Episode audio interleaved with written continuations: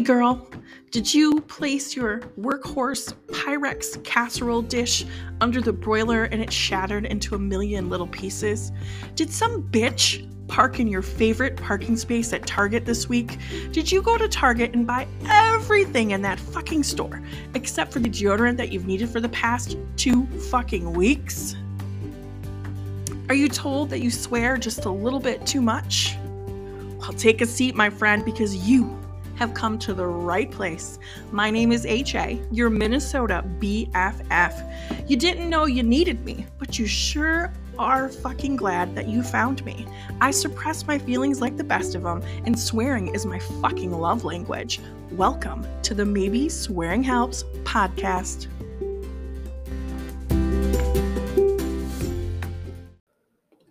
In February, we focus on women's hearts. But this month isn't just for me. It's for my dad, too. 20 years ago, I was in college in Ladysmith, Wisconsin. I called home to talk to my dad.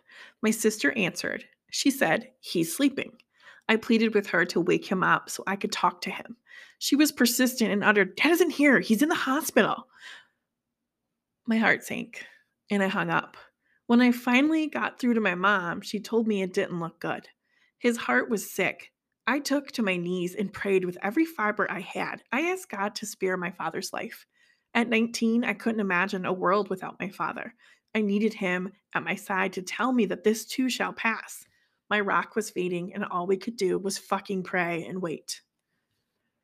When my dad arrived at Mayo, he had a survival score of zero. His heart was beating so fast it just fluttered in his chest. Congestive heart failure and aortic fibrillation was to blame. The doctors prepared my mama for the worst. She lied like all mothers do and told us he was going to be all right. I was a mess and I couldn't think straight in class. My body was in Wisconsin, but my heart was in Minnesota. Two weeks later, that zero walked out of the front doors of St. Mary's and he never looked back. Today, February 8th, marks his 20th survivor anniversary. With every beat of his heart, he steals time from the Sandman and he keeps death at bay. We know each day isn't spoken for, and the only the good Lord knows if he will see the next sunrise. He lives with faith in his heart and appreciates every second of his borrowed time. Borrowed years are a gift. My father has lived to see his daughter graduate from college. He was the proudest father in the arena. He walked his daughters down the aisle and held me as I cried into his shoulder on the day I found my found out my son had died. He picked up the pieces after our divorces and was the glue that our hearts needed. He stood by my side as I fought for my life, and he put his arm around me when we found out that I inherited his heart. I watched him hold his second and third born grandchild for the very first time while mourning the loss of his first, fourth, and fifth grandsons. He is the ultimate road trip companion and dinner buddy. As long as a ride is involved, he's game. Borrowed time is all but rosy. My father looked on as doctors fought to save my life. Blood clots are no joke, and strokes, they're even worse. He taught me how to inject myself with blood thinners. Make sure you clean the area real good, he said. Little by little, I got stronger, and I never looked back. My dad's face lit up when he saw me on a billboard in a TV commercial promoting heart health, he tearfully watched the video of my speech in Washington, D.C. His surviving heart was so very proud. Those teary eyes looked on as I strutted down the runway to share my story at a fashion show, all because his heart saved mine.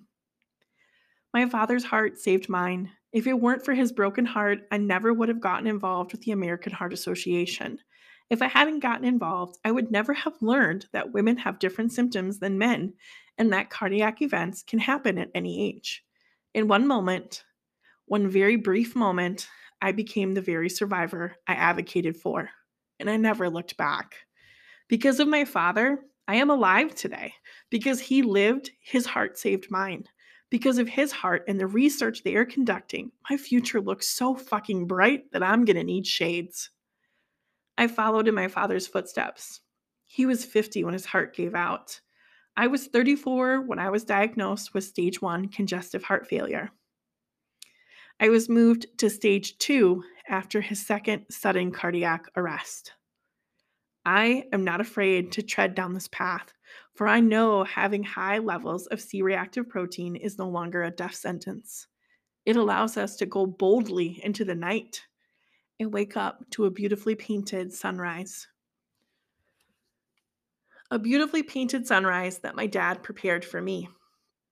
For the past 20 years, he has been a research patient at the Mayo Clinic. And my, oh my, have they learned so very much from him. Knowledge that wasn't available 20 years ago is now extending my life, life and the lives of others. We now know that children of parents who had a sudden cardiac arrest may follow in their footsteps. When my dad had his second in 2020, my cardiologist sat down and said, We need to plan for an internal cardiac defibrillator. The plan is to have it implanted when I'm 45, which is five years prior to the age my dad had his first sudden cardiac arrest. I pray each day that this device is never needed, but grateful to have the insurance policy under my skin. February 8th is a day of celebration, a celebration of a life well lived on borrowed time. My dad and I are thick as thieves. Many fathers have told me when my daughters grow up, I hope I can have the relationship with them like you have with your dad. My dad and I have a special bond. He knows me in and out. He's seen me on my worst days and laughed with me on my best days. He believed in me when no one else did. He was that force that pushed me when I didn't think I could go on. He knows how to center me and when to just let me be mad. We all know when I get mad, I take down names and get fucking shit done. I can tell him my vision or design element that I want, and he says, Yep. And weeks later, he'll call, I have it drawn out, or I think I found what you wanted. He gets me like no one else does.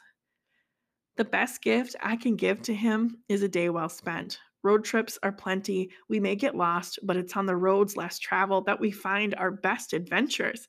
He's not as spry as he once was, yet he does everything in his power to keep up with me.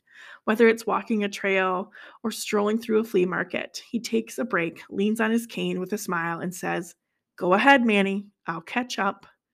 I treasure these moments and the days, for I know this season will not last. Each year, he gets a little older. In my mind, it settles on the fact that even though I want him to, my dad will not live forever. His heart had one job to do, and that was to save mine, and save it it did. Here's to 20 more years filled with laughter, good wine, adventure, and hopefully, Lord willing, a grandbaby that he will get to hold.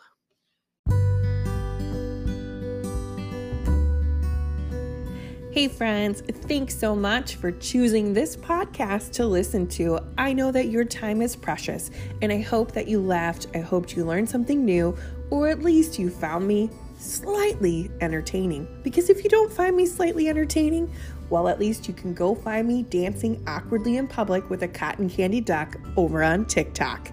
Yes, I am on TikTok. You can search for Ninja in the City if you don't want to see me dancing awkwardly, you can go on over to maybeswearinghelps.com to find out more about this episode, past episodes, and if you would like to connect, if you have a topic or a question, you can go ahead and email. The email has changed bear will travel at gmail.com. I hope all of you have an incredible week and I look forward to connecting with you.